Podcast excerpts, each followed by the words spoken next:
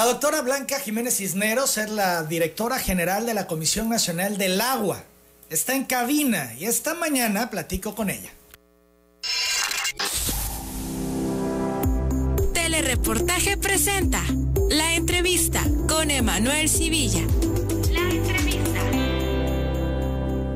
Doctora, bienvenida, qué gusto saludarla en cabina. No, muchas gracias por estar aquí, es un honor, Emanuel, gracias por la invitación. Importante platicar, por supuesto, sobre todo lo que nos está ocurriendo, las acciones de Conagua y lo que viene, sobre todo lo que viene que, bueno, merece mucho la pena entrar a detalle. También le acompaña Luis Antonio Cabrera, que se encargó de la subgerencia técnica de Conagua. ¿Qué tal? Muy buenos días, muchas gracias, Emanuel. Son las 8 de la mañana con 17 minutos. Doctora, primero empezaría preguntando, ¿en qué momento estamos? Pues estamos en una temporada intensa, o sea, de fenómenos hidrometeorológicos. Es una cosa muy, muy importante que la gente eh, comprenda. No estamos ante un fenómeno, sino tenemos una serie. Bueno, yo creo que lo comprende después de tantos días en agua, lo comprenden. Eh, Empezamos en octubre. Empezamos en octubre, pero eso sí ha permitido a nosotros eh, ver también necesidades adicionales de manejo de la infraestructura.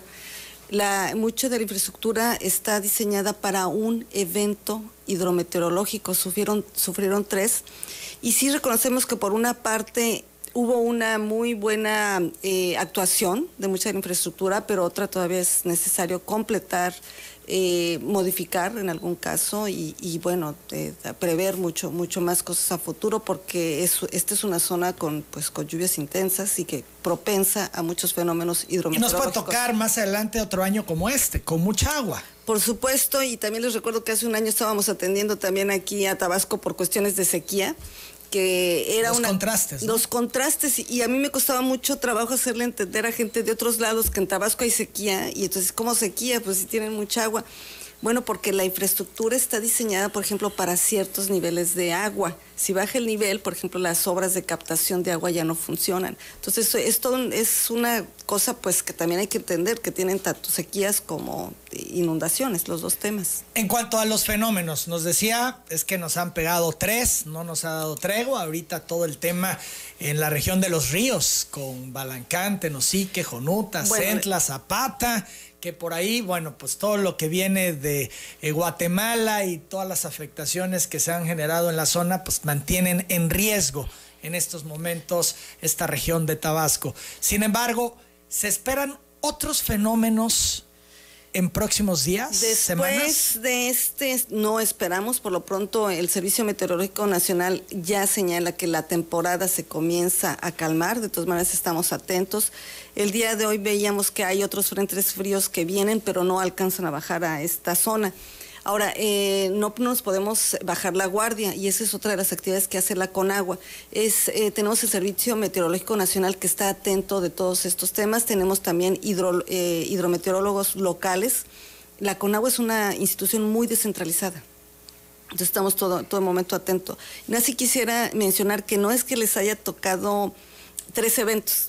Tuvieron tres eventos compuestos ellos por varias, varias este, mezclas. El primero fue el Frente Frío 4 y 5, más un, más un huracán que venía y el pronóstico era terrible porque venía bordeando toda la península de Yucatán y luego iba a bajar a Tabasco y se iba a estacionar enfrente de Tabasco, acabar de llover. fueron unos momentos súper tensos eh, para atender. Afortunadamente, eh, como dicen los eh, huracanes, no tienen palabra y se fue.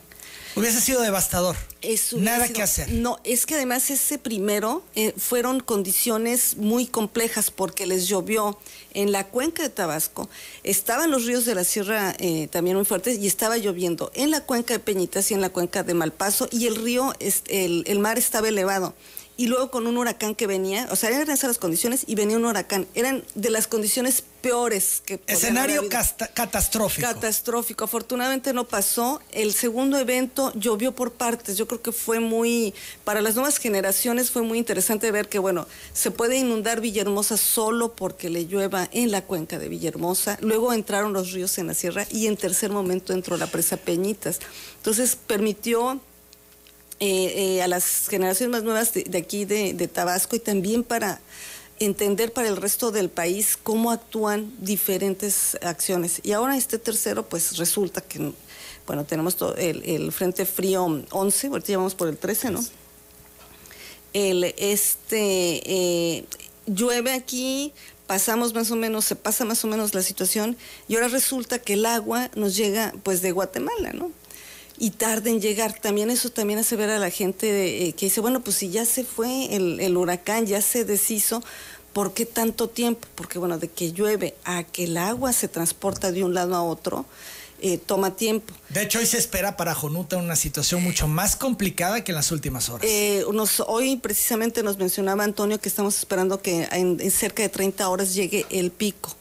Ahora, este, la situación en general va a ser eh, un problema no tanto para las cabeceras municipales, porque ahí hay, eh, están unos bordos que se construyeron ya desde hace tiempo por la Conagua y hay suficiente bordo libre. Donde faltaba bordo libre, que eran en ciertas zonas de Tenosique y algunos bordos caminos, ya con los modelos que hace precisamente mi, eh, eh, mi colega Antonio, se vio donde había que reforzar y poner costalera. Entonces, las cabeceras estamos relativamente tranquilos. Aunque sí han entrado agua, las cabeceras, hemos visto imágenes eh, donde bueno, pues se ve. Sobre todo que lo que pasa es. que uno ve el muro y lo que pasa es que siguió creciendo la ciudad y esas zonas falta eh, ya sea protegerlas o hay de repente da la vuelta el río y entra por atrás. Esas son las zonas que ahorita estamos observando que se tienen que reforzar. Se ve, se ve complicado, pero se ve mucho más complicado todas las eh, pequeñas comunidades que están en los márgenes de, los ríos. Ahí sí ya están eh, prácticamente pues inundados, la situación es preocupante. Una zona es evacuación inminente. Eh, pues están trabajando Protección Civil, Sedena, Semar, este, la federal, la estatal y la municipal en el tema. Mucha de la gente no se quiere salir, pero ya también nos informaban hoy que ya hay gente que incluso pues está, bueno, incluso creo que lo oía por, en el, por su precisamente por, por esta radioemisora estaba escuchando, pues ya que hay gente que ya está moviendo incluso coches y este, una serie de cosas, porque sí están en el agua. Y es una zona muy plana. Eso es una cosa que impresiona muchísimo. O sea, es tan plana que unos cuantos centímetros afecta un área muy grande. No es como una zona que estuviera eh, con pendientes. Entonces el agua se junta en un solo lugar. Pero aquí va a ser una área de inundación muy extensa, principalmente las comunidades ubicadas en los márgenes de los ríos. También yo creo que es un reto para la atención, porque para nosotros es más fácil atender una ciudad que se inunda, porque están todos concentrados, nos ubicamos. Pero cuando están dispersas las eh, eh, vías de comunicación afectadas, es mucho más complejo. Entonces sí estamos, este, por eso es la, la preocupación, pero estamos todos pendientes por un lado con agua, viendo desde antes de, eh, la cuestión de la meteorología, viendo cómo atender, dando avisos, coordinándonos con eh, Sedena, Semar, en donde hay que reforzar. Eh, ahorita, pues en, el área de Sumacinta no se ven muchas posibilidades de, bombeo. Tenemos unos equipos de bombeo muy súper impresionantes. ayer llegó, antier llegó uno que, que estaba en Nayarit, porque son no, no en el Hércules, por eso no llegó antes y traerse eso por carretera no es sencillo. Eh, es un equipo súper impresionante que bombea muy rápido, pero lo, podemos eh, poner en ciertos lugares porque cuando uno bombea tiene que llevar el agua al otro lado. Y allá en, allá en el No hay para dónde. Claro. Son las 8.25. Regresemos al tema de los próximos fenómenos. Lo que viene entonces ya no es de mayor percusión para la entidad? No lo esperamos, pero ¿por qué no lo explica Antonio que lo tiene? Sí, Antonio, porque creo que es algo que ya la gente quiere saber. ¿Cuándo va a empezar esto a mejorar? Bueno, eh, para los siguientes tres, tres o cuatro días no estamos esperando precipitaciones en todo el estado de Tabasco, tampoco en la parte norte de Chiapas y en la zona de las presas. Sin embargo, para el día 29 eh, es muy probable que ingrese un nuevo frente frío eh, que va a ser numerado como el número 16 y estaría afectando a la región, es así, baja la región, a nuestra región frontera sur, con algunas precipitaciones eh, entre 75, 150 milímetros de manera puntual, en la zona de la sierra sobre todo y en la región de la Chontalpa y, Ríos. es, lo, que estamos esperando. Aunque hoy Protección Civil nos actualizaba muy temprano que ha mejorado la situación tanto en la Chontalpa como en la sierra, pero con esto que eh, se pronostica, ¿se podría volver a complicar o de aquí a que ocurra habría margen para tener espacio y no se complique tanto? Eh, eh, si bien estas precipitaciones que se esperan van a ser este, muy puntuales, eh, no se espera que se complique mucho más la, situación. Seguramente habrá zonas, cabeceras municipales, poblados que se vayan a afectar por precipitación local, pero en lo que en el nivel de los ríos los incrementos van a ser este, menores. Quiere decir que esta pesadilla no termina para Tabasco, doctora. Pues, pues por zonas, pero sí es una es una zona que, bueno, todo, todo el estado estamos ahorita muy pendientes de todos, o sea, las instrucciones del presidente Andrés Manuel López Obrador ha sido eh, eh, una atención total. Obviamente él conoce muy bien los problemas y yo eh, comentaba tanto con él como con el gobernador, así como usted, que yo creo uno de los retos más grandes que hay para la gente de, de Conagua y todos nosotros es platicar con ustedes del tema de la hidrología, del tema de las presas, porque todos los tabasqueños son hidrólogos, ¿eh? conocen el tema. Eh, venirles a, decir cosas con las inundaciones, pues las conocen mucho mejor que nosotros. Sí ha sido, y sí quiero destacar, una temporada inusual. Ya eh, la precipitación acumulada ya es histórica, desde 1975. La avenida esta de la Sumacinta, nosotros eh, la decimos que tiene un periodo de retorno de 100 años, que es súper inusual. Bueno, de hecho, a mí, nunca me había tocado ver una. Yo no sé si tú habías visto alguna... Eh, en, el, en el 2008 se presentó el, registro histórico máximo que tenemos cuando se generó una inundación en esta misma zona de la región de los ríos. Sin embargo, esta temporada 2020, la que estamos viviendo, este, la avenida superó, la que se registró en el, en pues el 2008. Es un, evento que no tiene... que digo, pues ahora sí que nunca, nunca visto, nunca registrado y, y a pesar de eso, sí hay muchos daños, pero eh, también vemos que, este, que parte, gran parte de la infraestructura, uno funcionó, obviamente hay detalles, hay cosas que corregir eh, y bueno, pues lo atenderemos. ¿Pudo haber sido peor? Pudo haber sido peor. Yo creo que quienes vivieron la, eh, la otra inundación sí recordarán este pues había eh, mismo aquí en Villahermosa y en todas las zonas. Ahora, pudo haber sido peor, no quiere decir que ahorita la gente esté en buenas condiciones, porque también ayer anduvimos en la zona de eh, Gaviotas, que también oí que decía una señora que fuéramos al Monal a, atender, ahí están las bombas y ahí es donde llegó esta, esta bomba que es impresionante, o sea, si tienen oportunidad vayan a ver, es una bomba, yo creo que única en México, es una bomba enorme y estamos ahí eh, sacando eh, el agua. ¿Cuándo esperan resolver el tema Esperamos, en el eh, si las condiciones climatológicas nos favorecen, en cerca de, de 10 días. Ahora es, es muy difícil es mucho tiempo. bueno, es que es muchísima agua. No, la cantidad de agua, es interesante ir a, ir a ver ahí porque está muy compleja la, la parte geográfica, dónde y cómo poner una bomba no es trivial. Y luego una cosa que, nos hace, es un reto para nosotros, es explicarle a la gente, es que dice, pero si yo estoy inundado más acá, ¿por qué está bombeando usted aquí, no? Y obedece a, dónde pongo, de dónde saco el agua, a dónde la paso y cómo va bajando. Y como el área sigue siendo muy repandida, pues tarda en bajar, pero sí se, sí se ve, o sea, en esta zona sí ya se comienza a ver cómo desciende. Mucho problema, pero mucho problema tenemos con la basura cada vez que bombea, porque pues la bomba pues succiona y agarra parejo, ¿no? Y eh, eh, tenemos luego que parar las bombas, limpiarlas, sacar mucha basura y otra vez, entonces... Eso retrasa también. Nos, nos retrasa mucho, pero bueno, hay que, hay que entrarle y ojalá ya en un futuro pues eh, nos ayuden a controlar el tema de la La conciencia, ¿no? Aquí hemos hecho mucho hincapié al respecto. Son las 8 de la mañana, 31 minutos. Vamos a hacer la pausa, regresamos. Muchos nos preguntamos por qué sigue el desfogue de Peñitas en 1200 metros cúbicos por segundo. ¿Qué dice la Conagua? Está la doctora Blanca Jiménez en cabina. Regresamos. ¿Por qué se ha mantenido el desfogue en Peñitas de 1200 metros cúbicos por segundo?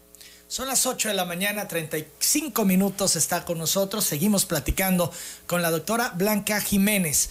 Ella es la directora general de la Comisión Nacional del Agua. ¿Por qué, doctora? Pues eh, creo que es una pregunta que se le deberían hacer a la Comisión Federal de Electricidad. De hecho, el presidente ya en preparación de su decreto eh, dio instrucciones de que hubiera un responsable y es una gente que trabaja en la Comisión Federal de Electricidad. Yo quisiera aquí sí explicar un poco las diferentes funciones que tenemos las instituciones.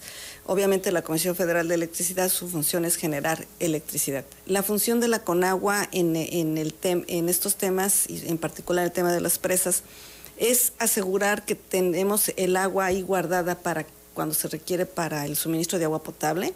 Por ejemplo, en este sentido, en la presa Peñitas, pues necesitamos que siempre extraiga un gasto del orden de 300 metros cúbicos por segundo, que es lo que el agua que abastece a Villahermosa. O sea, menos de eso, pues sí pone un problema. Eh, no es una presa que se utilice para riego, eh, pero en las presas donde tenemos riego y que también convivimos con la Comisión Federal de Electricidad, las presas del río Grijalva no son presas de la, Comisión Nacional del Agua, son presas de la Comisión Federal de Electricidad, el personal que está ahí, el personal que le pica los botones es personal de la Comisión Federal de Electricidad. Pero en otras presas que estamos en conjunto, y, eh, ahorita me acuerdo que a lo mejor ahorita la, Comisión Federal de Electricidad puede decir, y convivimos con ustedes este, en la presa que nos quemaron por, la historieta del tratado, ¿no? Pero en, esas presas hay que, hay que compaginar los usos que se tienen. Ahora, cuando uno quiere generar electricidad, ¿qué es lo que hace? Mantiene los niveles muy altos para poder bajarlos y generar electricidad. Otra función de la Conagua es controlar inundaciones. A nosotros esas presas nos gustan al mínimo nivel, lo más vacías que se puedan. Hay una realidad, se han mantenido, como lo ha dicho el presidente y como lo ha dicho el gobernador, eh, con los niveles elevados por la generación de energía. Esa es una realidad, doctor es una realidad. Poniendo en riesgo la planicie tabasqueña en este caso. Es una cosa que el presidente ahorita está tratando de, se, está viendo los, los, eh, cómo conjuntar el tema. Ahora, el tema es mucho más complejo de lo que en un, eh, de lo que se platica de los niveles, porque además eh, de repente, por ejemplo, ahorita que es el caso de, que viene la crecida por el uso macinta. La gente de, de, que opera Peñitas decía, pues yo no tengo nada que ver, yo estoy en otra zona. Sin embargo, el Usumacinta ahorita está descargando del orden de 8 mil metros cúbicos por segundo. Y el eh, Samarian el, eh, eh, trae cuánto ahorita, 2000, 2600. Entonces, imagínense que se juntan, ¿no? Entonces llega uno con 8 mil y otro con 2 mil. ¿Qué pasa? Pues el de 8 mil le dice, pues no pasas. Y entonces el 2000 se me remansa y... ¿Se hace tapón? Se hace una especie de tapón hidráulico, que ahorita no, no, no llega a, a la altura de Villahermosa. Y en ese sentido, sí nos conviene que bajen más el, mucho más el gasto mientras pase el uso más cinta. O sea, si debió ya bajar el desfogue CFE, doctora, y no espero meterla en complicaciones. Pero bueno, es importante que nos diga, porque bueno, se anunció que el gasto bajaría, que se operaría diferente y siguen los 1.200 metros cúbicos y no nos explicamos por qué. Pues digamos que nosotros, nuestras recomendaciones han sido en el sentido de que nos ayuden, por favor, a que se reorganice el sistema hidráulico abajo. Ahorita, si usted sobrevuela, ve las lagunas, los, este, las escotaduras, los ríos, están todos revueltos. ahorita bajarle un poco de agua al sistema. ¿Por dónde podemos controlar? No podemos controlar el uso más Eso no, ojalá pudiéramos controlarlo. Eso también sería una opción, pero no, ahorita no hay nada para controlarlo. Entonces sí nos ayudaría que le bajaran unos días en lo que se reorganiza el sistema.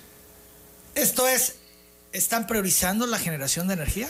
Pues no sabría decirle, digo que esa es una pregunta que... ustedes, eh, ustedes tienen una silla en este comité técnico, ¿qué les dice CFE? Ese es el, eh, el presidente ahorita pidió que fuera la, que, que se operara allá abajo los principios de la idea que tiene con el decreto. Sí, porque ¿cuándo tendría que operar ya con estas nuevas características técnicas que ha determinado la presidencia?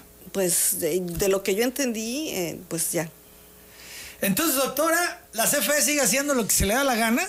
Pues no sabría decirle eso, si mejor pregúnteselo a él, porque la verdad también el presidente nos pide mucho que trabajemos en equipo y nosotros estamos en la mejor disposición de colaborar con la, con la Comisión Federal de Electricidad para darle la información necesaria para proteger a la gente. Bien, entonces las presas tendrían que estar operando ya en 300 metros cúbicos por segundo. Pues mire, hicimos unos cálculos preliminares y unos días pueden estar a 600 metros cúbicos por segundo. En esta temporada igual y pudiera estar... Necesitamos unos días. Ese es el, eh, o sea, y CFE no nos da unos días. Pues no nos da tregua tampoco ah, CFE. ellos tienen también otro tipo de consideraciones, pero mejor, mejor que se las expliquen ellos, ¿no? Alguna vez un alto directivo de CFE eh, me argumentaba que no podían bajar la extracción porque se dañaba la turbina. Ya quedó demostrado que es una mentira. Eh, pues se mencionan eso, son turbinas viejas, eso sí hay que decirlo que ya son turbinas viejas. Hay también problemas pues de, de falta de reposición, muchos menos quizás que en la Comisión Nacional del Agua. Nosotros llevamos un periodo muy grande de estar sufriendo una de falta de personal este eh, y otra pues también eh, decrementos en, en eh, y ya tiene tiene, tiene mucho no, es ahorita. Y ahorita nada más, nada más si quisiera yo hacer un reconocimiento al personal de la Comisión Nacional del Agua porque prácticamente estamos con el 30% del personal. Y andamos como chapulines este desplegando por el tema de la pandemia por el tema de la pandemia pues es que igual que todas las otras instituciones pues todos los que sean este mayores de 60, tengan diabetes, o sea, todo lo que tienen, y la verdad, pues de la institución, pues no es una institución joven. Entonces estamos con eh, cerca del 30% de personal con problemas en todo el territorio. Ahorita comentar que también estamos atendiendo Chiapas, Veracruz, estamos atendiendo... Que tienen problemas de inundaciones. Tienen problemas, este, Chiapas tiene problemas de deslaves. Ahí lo que estamos nosotros haciendo principalmente es el suministro de agua potable nos estamos encargando de este tema porque están prácticamente aisladas las, las, gentes. Eh, Veracruz también hemos estado atendiendo. Afortunadamente Veracruz es un estado como, eh, pues está muy cerca de las montañas, entonces le lleva un chorro, viene la emergencia, andamos todos como locos, pero el agua se les va rapidísimo y ya nos, o sea, son como emergencias rápidas. El reto yo creo es aquí, que es una zona muy plana. ¿Y es el estado que está en peor situación? Eh, sí, no hay duda, eh, es el estado en peor situación, un estado muy complejo, con muchos ríos, con una zona pantanosa, con una interconexión. Esto de, de que uno eh, no es lo mismo ver así desde arriba que van los ríos Tosca quien en su lugar y entre el agua a la laguna, se sale el agua a la laguna y todo está como en orden y aguantan hasta un cierto momento, pero cuando llegan y ya todos se interconectan, es, es una situación sumamente compleja desde el punto de vista hidráulico. Ya no sabemos, eh, el otro, eh, por ahí va el río y dice, ¿cuál río? ¿Ve uno agua? ¿Por dónde volteó? Por todos lados es agua por todos lados es agua y eso es muy complejo de manejar porque la infraestructura que hay está pensada para que pase el río, se suba por ahí, no se, no se meta por atrás, todo, ese tipo de cosas. Entonces, para nosotros sí es una situación muy compleja y por eso sí nos quisiéramos como no tener en tanta presión ahorita el sistema hidráulico, si nos, lograr bajar un, poco, a nosotros nos ayuda a operar la infraestructura. ¿Y esto con agua lo ha pedido CFE? Claro, claro. ¿Y la respuesta ha sido pues, ignorarles? Este, pues no exactamente, pero si quieres lo, lo platicamos fuera de... Fuera de, Son las 8 de la mañana, 43 minutos. En esta eh, circunstancia en que está gobierno de Tabasco y CFE, ¿cuál es la posición de Conagua? ¿Con gobierno de Tabasco o con la CFE? La nuestra, con la gente. Hay que proteger a la gente. ¿Con Tabasco? Contabas. O sea, eh, porque es, la función de la Conagua es proteger a la gente de las inundaciones. Está escrita en la Ley de Aguas Nacionales, así como también está escrita en el artículo 29 de la Ley de Aguas Nacionales, que la responsabilidad de operar la infraestructura que tienen los usuarios y de proteger a la población, precisamente es de los usuarios. Bien, entonces le hacemos un llamado en estos momentos al director de la CFE, Manuel Bartlett, desde Telereportaje porque necesitamos una tregua en la extracción de peñitas para poder empezar a normalizar todo. Y mientras mantengan el desfogue en 1200 metros cúbicos por segundo, será difícil, ¿no, doctora? Pues sí, nos facilitarían la vida a nosotros. Además, ya hay una instrucción presidencial que no ha apelado, que ha ignorado y que, bueno, pues queda de nueva cuenta de manifiesto. Son las 8 de la mañana 44 minutos. Hacemos pausa. Sigo platicando con la doctora Blanca Jiménez, la directora general de CONAGUA. Seguimos en esta conversación con la doctora Blanca Jiménez, es la directora general de la Comisión Nacional del Agua. Son las 8 de la mañana, 47 minutos. Ha hablado, eh, doctora, de las obras hidráulicas que funcionaron. Eh, algunas que se tienen que corregir. ¿Cuáles? Em, pues, por ejemplo, eh, aparte de los temas de mantenimientos, hay que hacer una escotadura adicional que estamos viendo, el tema de las raíces, el tema de los dragados, hacerlo de manera combinada. La idea del presidente Andrés Manuel López Obrador es que incluso Tabasco ya cuente con sus propias dragas, digo, dada la situación que, que operaría la Marina. Que operaría la Marina y que Marina tenga las dragas, estén en sitio y lo estén operando. ¿Quién tendría la opinión técnica de dónde dragar y cómo dragar? Porque no es nada más de meter el equipo, porque pudieran generar un daño, Qué pudiera ser bueno contraproducente. que lo mencionan, porque sí, así como que dicen, se van y dragan ahorita. A ver, momento, hay que hacer un diseñito y hay que hacer un diseño que tome en cuenta la parte hidráulica y también la parte ambiental. Y la propuesta que estamos trabajando junto con Marina y en Conagua es no todo se soluciona con dragar.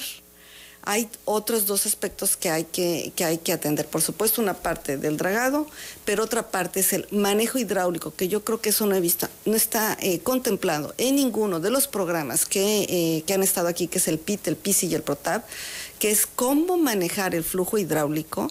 O sea, por ejemplo, en el caso de Penitas, de repente sí nos convendría que estuviera más alto para que se lleve parte de la pero tampoco a ciertas eh, eh, valores o con ciertas formas de operación, subidas muy rápidas y subidas muy, baja, muy eh, bajadas muy rápidas, nos provocan erosión. ¿Esto no se considera en estos planes? No está, fíjese que en general estos planes, uno, están hechos para un evento hidrometeorológico. Aquí ya vimos que pues, podemos tener una temporada, ¿no? Entonces es una, considera el sistema en lo que se llama descarga libre, es decir, no hay tapones a la salida, no hay tapones físicos por este, por eh, asolvamiento y tampoco hay tapones porque se están juntando dos ríos que uno no deja salir al otro, que es lo que nos está ahorita pasando. Entonces, todo esto, esto hace que tengamos que revisar todo este tema. Y cómo operar peñitas es muy importante para ver que nos ayude a controlar en la parte que le corresponde esto y no agravar el problema cuando el usumacinta se sube. Eh, el otro tema es el control de eh, la erosión por deforestación en la cuenca alta. Entonces, este, este programa tiene esos tres componentes, que es yo creo una cosa y interesante. tendría que ser integral para Es que pueda tener resultados, porque si se hace una u otra, no se resuelve no de se resuelve, que es lo que ahorita ha estado pasando, que hemos nada más, eh, eh, si nada más le apostamos a los dragados, aparte de que es muy costoso y también tiene riesgos ambientales, no soluciona los otros dos problemas. Entonces, centrémonos en el dragado. El dragado que se propone, ¿quién ah, daría el diseño? ¿Con agua? Con agua. Diría, aquí se puede, aquí no se puede, hecho, y hay que tenemos- hacerlo de tal manera. ¿Es así? Sí, de hecho tenemos ya proyectos con manifestación de impacto ambiental aprobadas. O sea, no son obras que uno puede decir, a ver, drágate aquí y, y échatelo ahorita de volada y te me vas hasta, hasta arriba. Son proyectos que se tienen que diseñar hidráulicamente y que también tienen que ver las afectaciones al ambiente. Incluso el agua dulce podría convertirse con agua salada y pudiera haber ahí un tema que han, algunos expertos Hay- han puesto en la mesa. Hay varios temas de ese tipo, pero a lo mejor Antonio puede eh, de verlo eh, con más detalle. Claro, este, se han hecho ahí eh, algunos proyectos de, de dragado, sobre todo en el, en el río González, ya en su desembocadura ahí con el Golfo de México, y efectivamente pues hay que estar cuidando la, pos- el posible ingreso de, de agua salada hacia, hacia el agua dulce que estaría afectando a la región. Entonces se cuida mucho que el avance del, del agua salada no, no ingrese bastante hacia, hacia adentro del, del, del río, ¿no? Se cuida mucho eso en los, Por eso en lo las que decían, un diseño que determine los lugares idóneos. No puede ser todo el afluente. No puede ser todo el afluente, tampoco pueden ser ya en todo, en, en ciertas partes del afluente no puede decir, oye, voy a enderezar el río y le voy a dar otra forma, porque los ríos, es- esas partes que tienen de hacer meandros y las formas de los ríos, la naturaleza prácticamente los autoconstruye para que controlen su erosión y para que controlen su respetarlos. Tenemos que respetarlos, exactamente. El no hacerlo pues es pues en unas partes no se contra hizo, ¿eh? nosotros. En unas partes eso es lo que estamos viendo que en unas partes se les, eh, se da la idea esta de andar rectificando los ríos que también es, digo hasta la palabra no o sea como si el río se equivocara te vamos a rectificar un absurdo eh, es un es un absurdo Entonces, tenemos más que, que ver cómo operaban las cosas antes cómo funcionaban las cosas antes claro considerando el nuevo escenario de la población o sea no Claro. podemos regresar al pasado total 8 de la mañana, 53 minutos. Se ha hablado mucho de las escolleras de frontera. Yo creo que es un buen tema hoy con ustedes abordar. ¿Es viable? ¿No es viable? ¿Se necesita? ¿No se necesita? ¿Ayudará? ¿No ayudará? Bueno, Antonio, se, a se hizo un proyecto para ahí en la, en la Bocatoma, ahí de frontera, a través del, eh, del API, del gobierno, el gobierno del, estado, para hacer unos desasolves ahí en la, en, la, en la Bocatoma.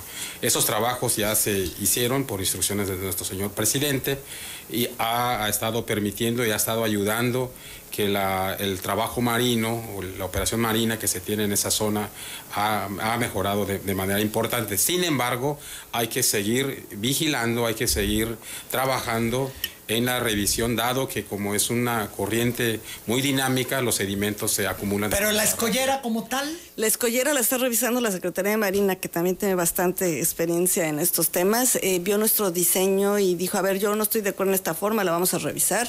Bien. Ahora, ¿cómo se, re- se- Eh, se están revisa? en esa Estamos parte. en esa parte. O sea, estamos pero se van a llevar a cabo. siendo, siendo estas críticos. sí, con sí, las escolleras. Sí, sí, sí, sí, sí, en la forma que se requiera.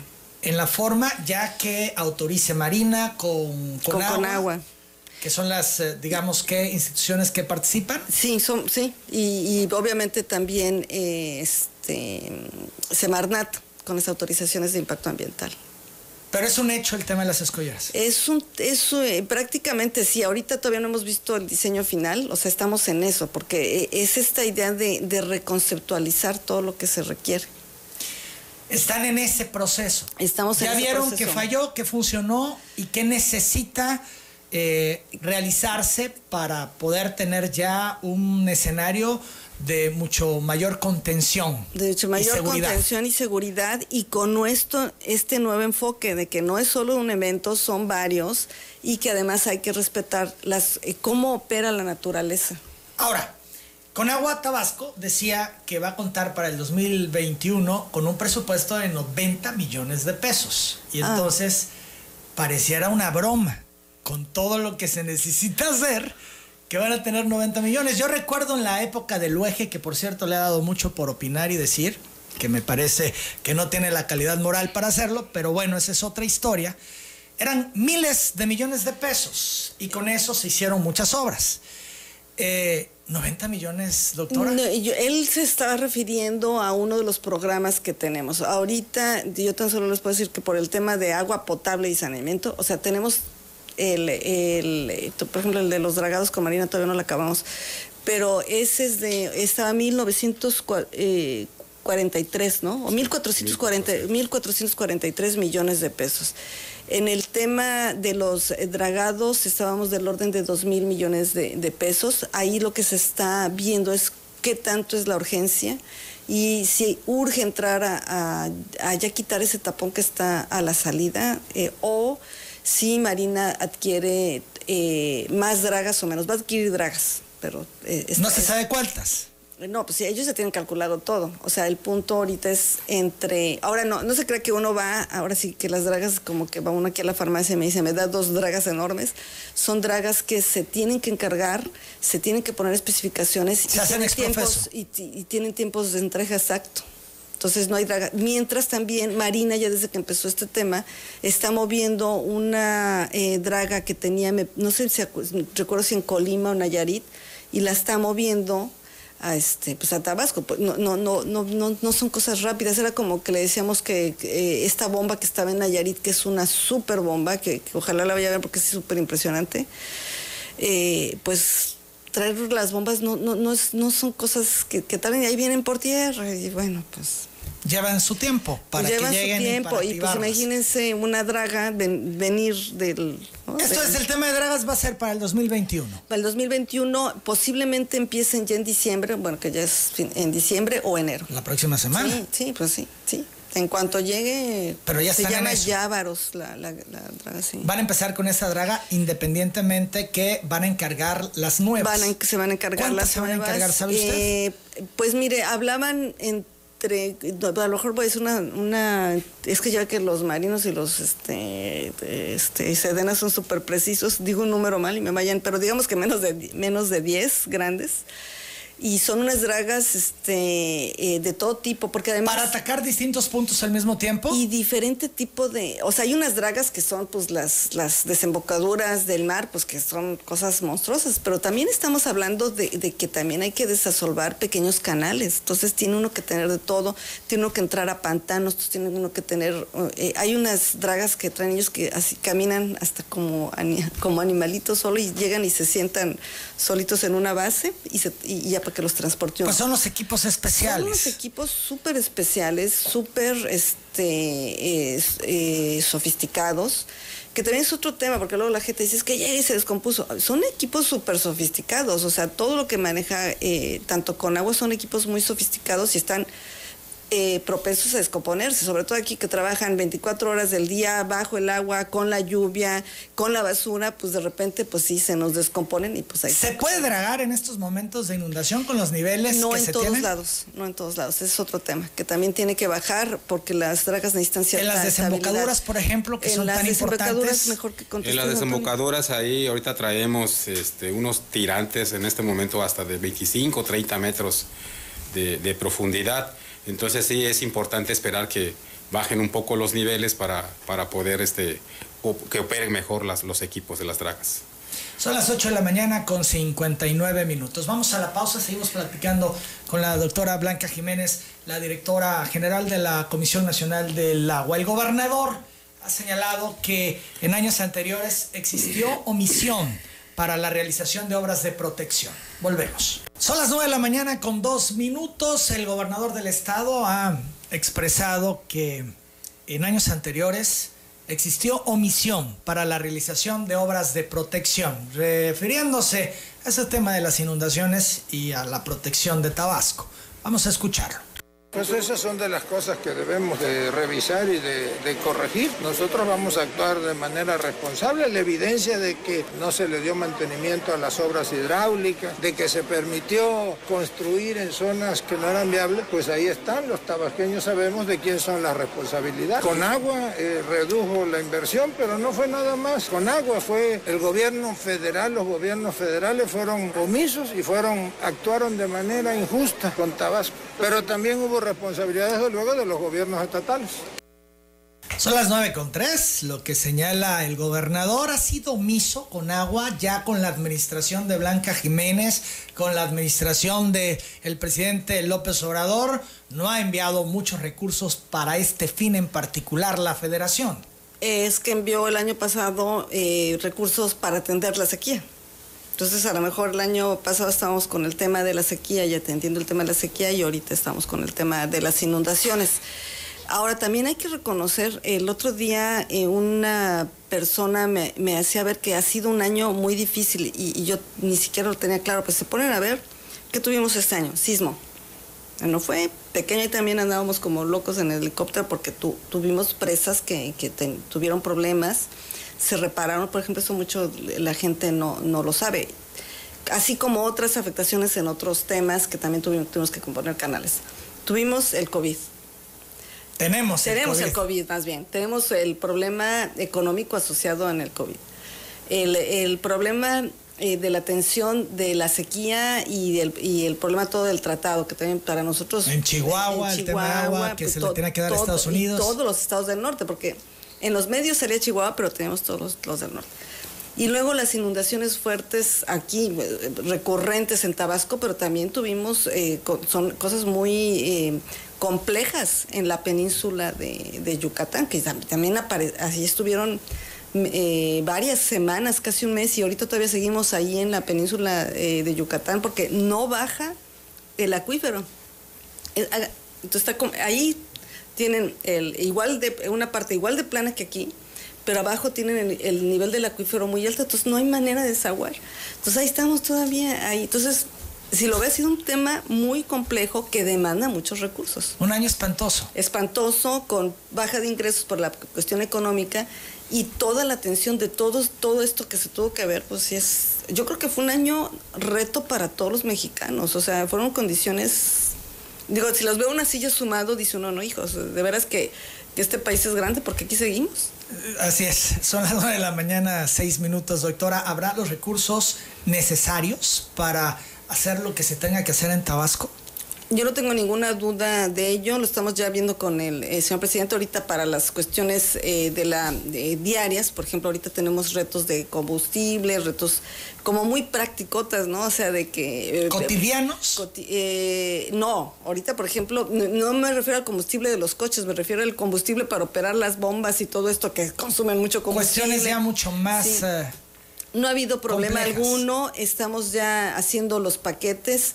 También quiero eh, mencionar que la Comisión Nacional del Agua tiene un seguro de la infraestructura hidráulica. Hay muchas cosas que ya van a iniciar la reparación, están ya iniciando la reparación con el seguro. O sea, no todo viene ya, bueno, obviamente el seguro lo pagó la federación, ¿no? Y también el presidente nos dio presupuesto para este seguro.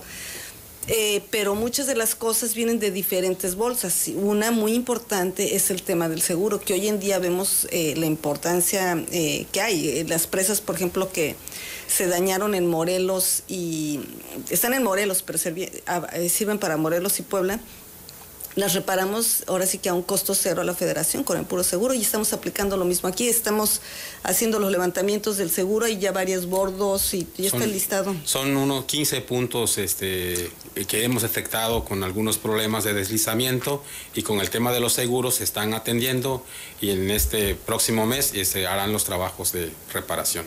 Bien, en cuanto a las obras de infraestructura, hablamos ya del dragado y ya también se eh, especificaba o se detallaba un poco más de cómo se va a hacer, las dragas, cómo se va a operar, en dónde, etcétera. Este diseño que entiendo también se va a presentar, será de eh, dominio público eh, las zonas donde van a dragar. Claro. Eso se va a informar en su momento. Nosotros tenemos una política de total transparencia en la Conagua, este, luego por eso también somos de las instituciones que, a cada ratito estamos en los medios, porque todo lo ponemos visible. Eh, vea, realmente Pero sí tendría que ser, ¿no? Sobre todo. No, yo estoy de convencida. Con, eh, pues esta eh, filosofía que trae el presidente López Obrador de transparencia. Yo estoy convencida, pero sí veo que, eh, de, la, por ejemplo, es la única institución que el Consejo Técnico lo pasamos en este por Facebook y por Twitter. A ver, dígame de qué institución puede oír la reunión del Consejo Técnico. Ninguna.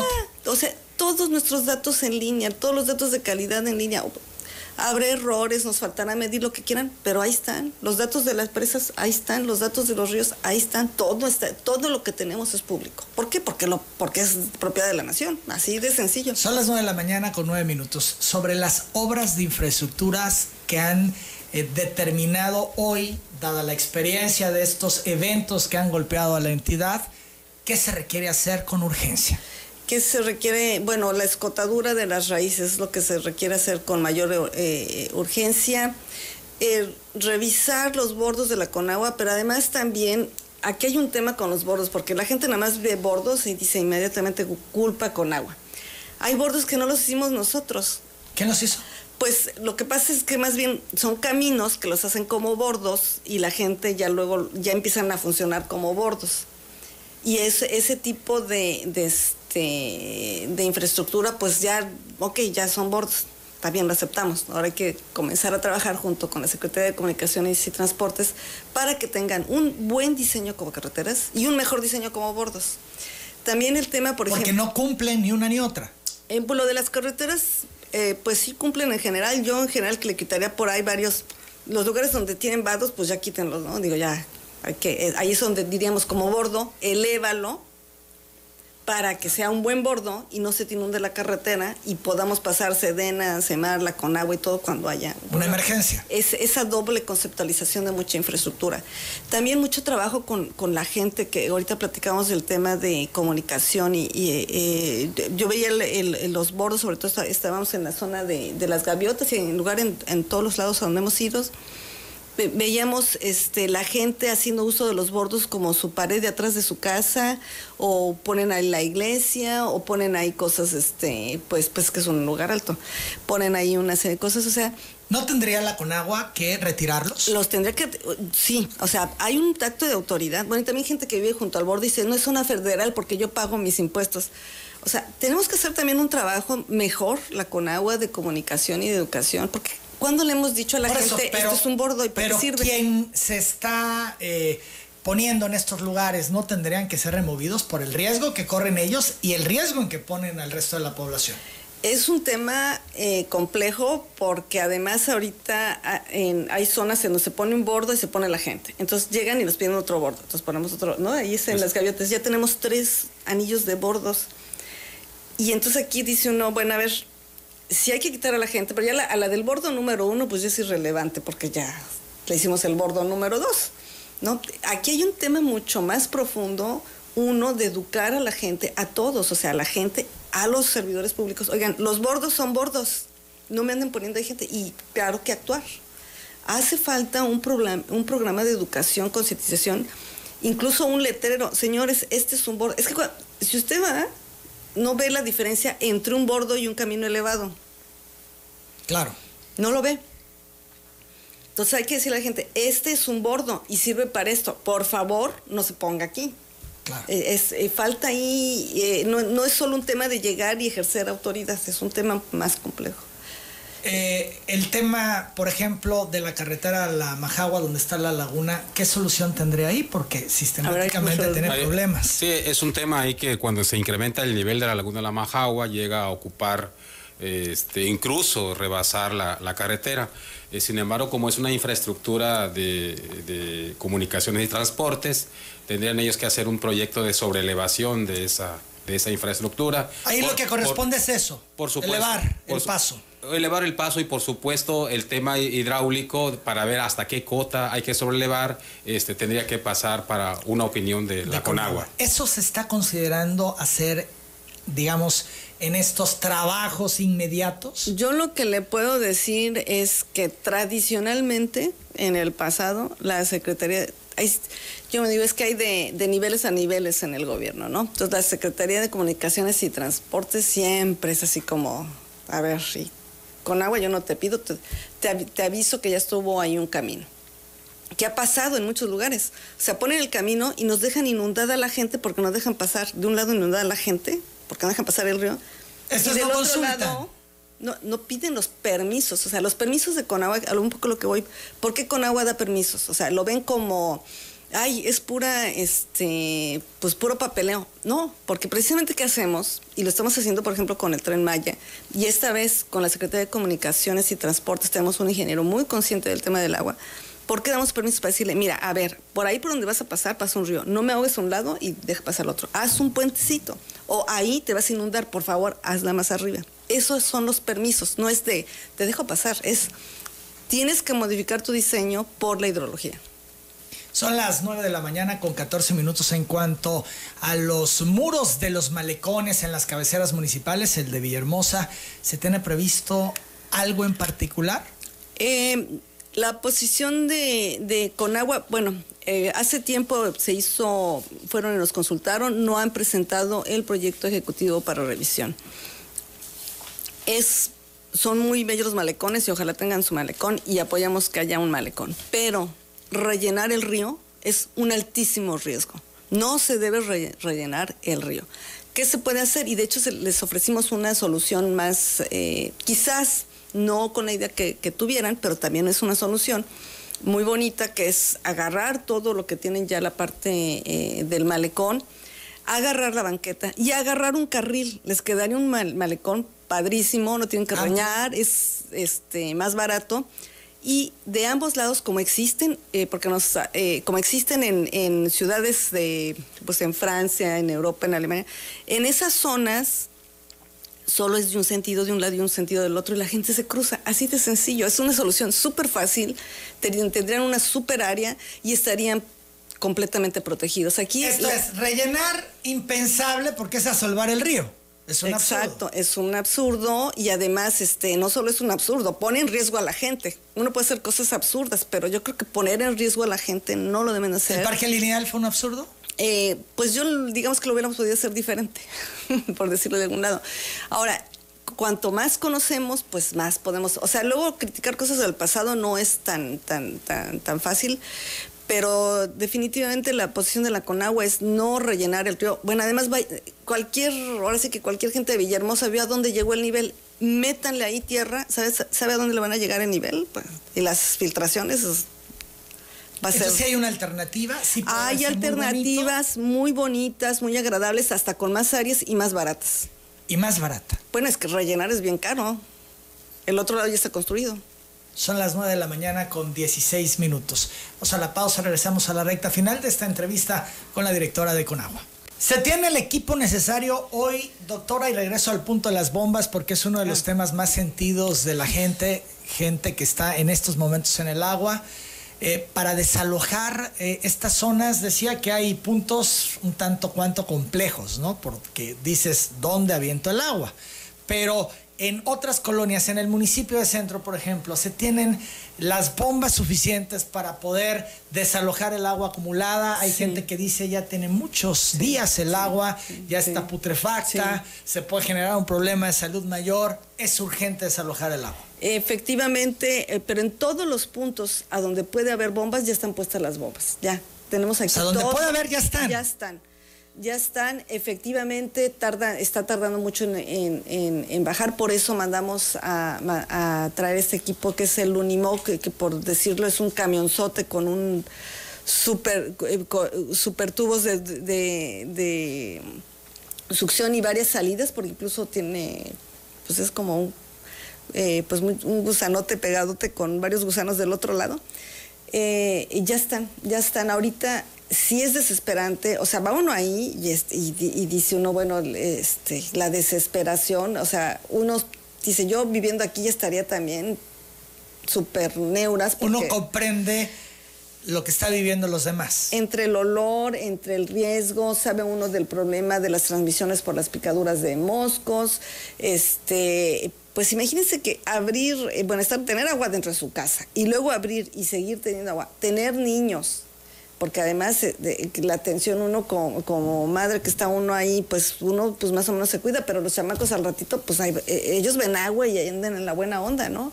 Entonces, es una tensión vivir en eso, sí, sí lo entendemos, pero en todos los puntos que, tenemos ya lo hemos sacado. Ahora, hay un también un tema de, de, dónde puede uno sacar el agua o a dónde uno lo puede pasar, y ahorita estamos extrayendo una mancha muy amplia se extiende creo que hasta Armenia, ¿no? Eh, entonces, eh, eh, baja, como es muy amplia la, el espejo de agua, se siente poco, pero sí va a bajar. Ténganos confianza, sí va a bajar. Cuídenos a nuestros trabajadores, también son pocos trabajadores, están ahí este, las 24 horas del día en la noche. Son zonas que también tienen muchos riesgos y ahí está la gente.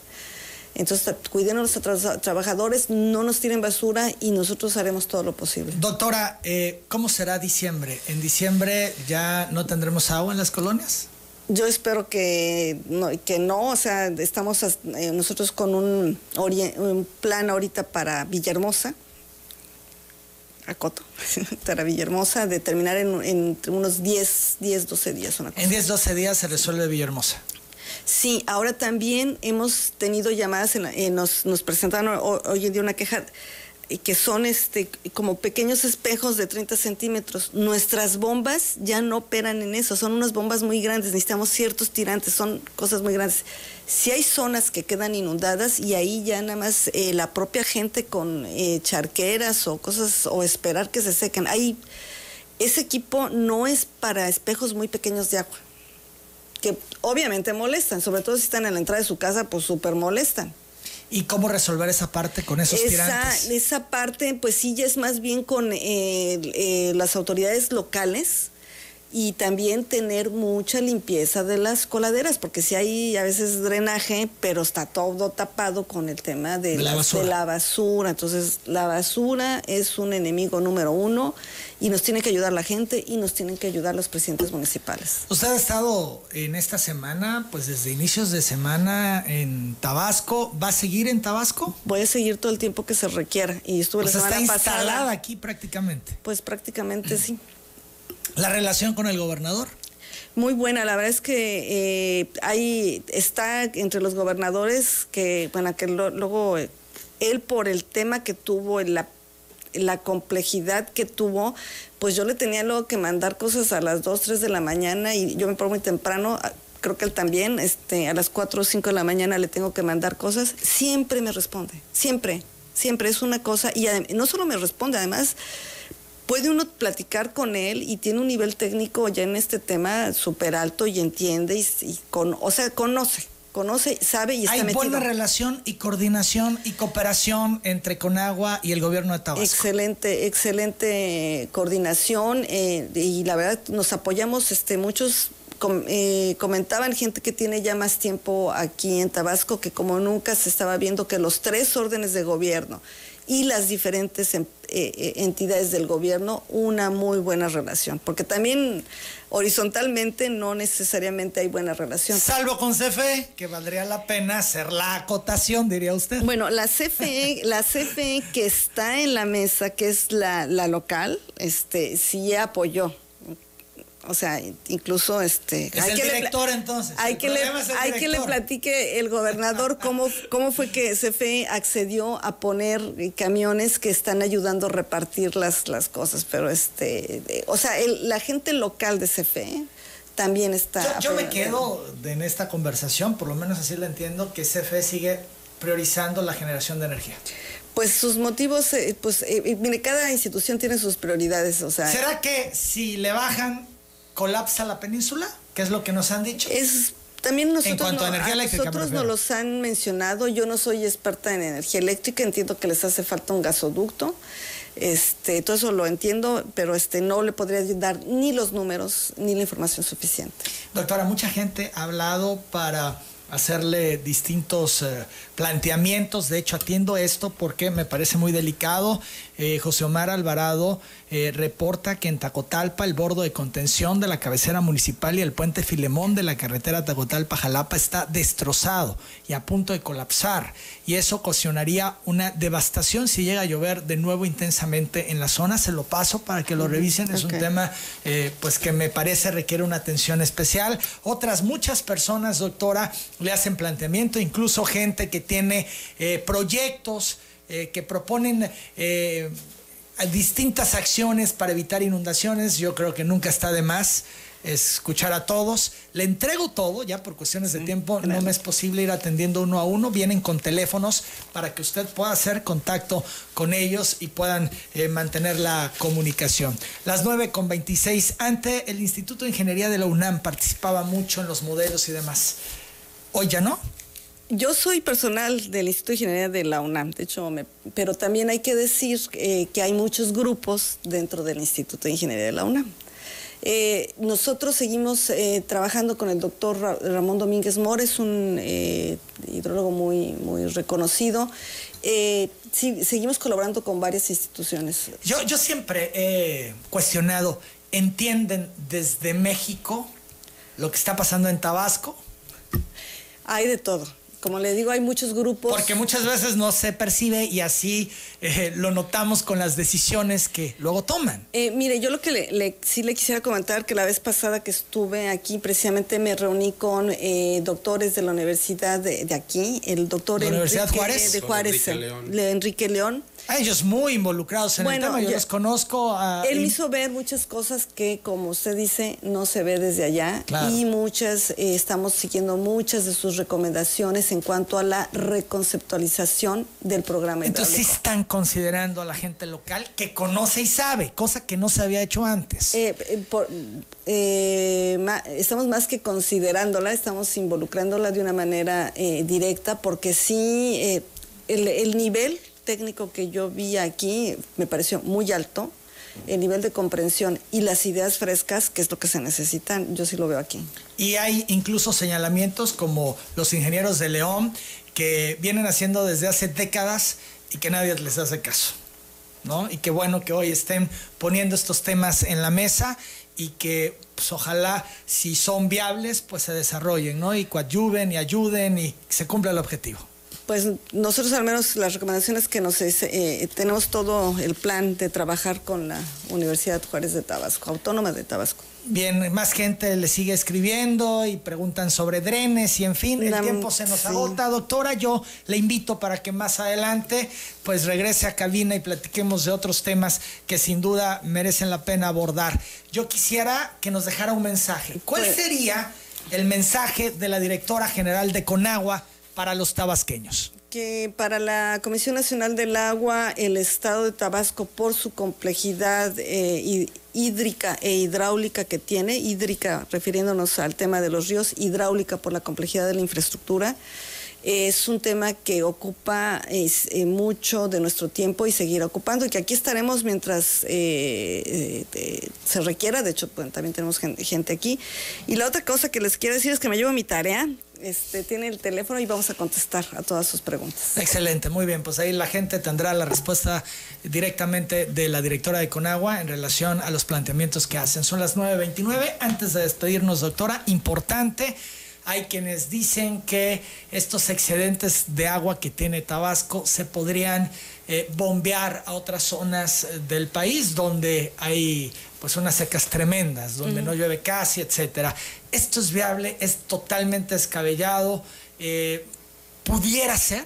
Técnicamente es viable. Técnicamente todo se puede hacer. El tema es el costo. Cuando el agua cueste como el precio del petróleo, lo podemos importar de un lado para otro. Entonces, Ahorita no tiene ese valor. No tiene ese valor, aunque es indispensable. Aunque, tiene, bueno, no tiene ese precio, aunque tiene mucho valor el agua. Eh, ahorita no estamos en, ese, en ese punto. Pero pues sí sería muy importante eh, poder tener una mejor distribución del agua. El ingeniero Manuel Ordóñez, él fue eh, secretario de obra aquí en Tabasco, en el sección anterior, me comenta que el ingeniero Rovirosa, fue gobernador de Tabasco, siempre dijo que a la presa de Malpaso le faltó un vertedor hacia el río Pedregal. ¿Es cierto? Es, puede ser también una, una opción. que Una alternativa. Una alternativa, sí, porque pues, todo el agua se nos viene para acá. Y eh, si ven ustedes el tamaño de las presas que están antes de Peñitas y luego ve uno a la... Claro que, la presa Peñitas es una presa muy grande para el norte del país. ¿no? Aquí es una presa chiquita. Sí, comparado con comparado con los otros con los otros presones. Y la pobre tiene que sacar todo el agua de las que están atrás. Imagínense la pobre presa y luego con la historieta del caído. Claro es, es, es, pues cuando uno ya ve, dice, no, pues sí, pobre presa, y este, y pobre, y más pobre de la gente que está abajo de la presa, ¿no? Por supuesto, ¿no? Que somos los tiene que, que pasar todo, el agua de toda esa presa. Que llevarán meses para desalojar el agua, ¿verdad? Esas zonas de Nacajuca, Jalpa, Condoacán. Hay que decirlo, porque es una realidad. Sí, sí, sí. Serán meses.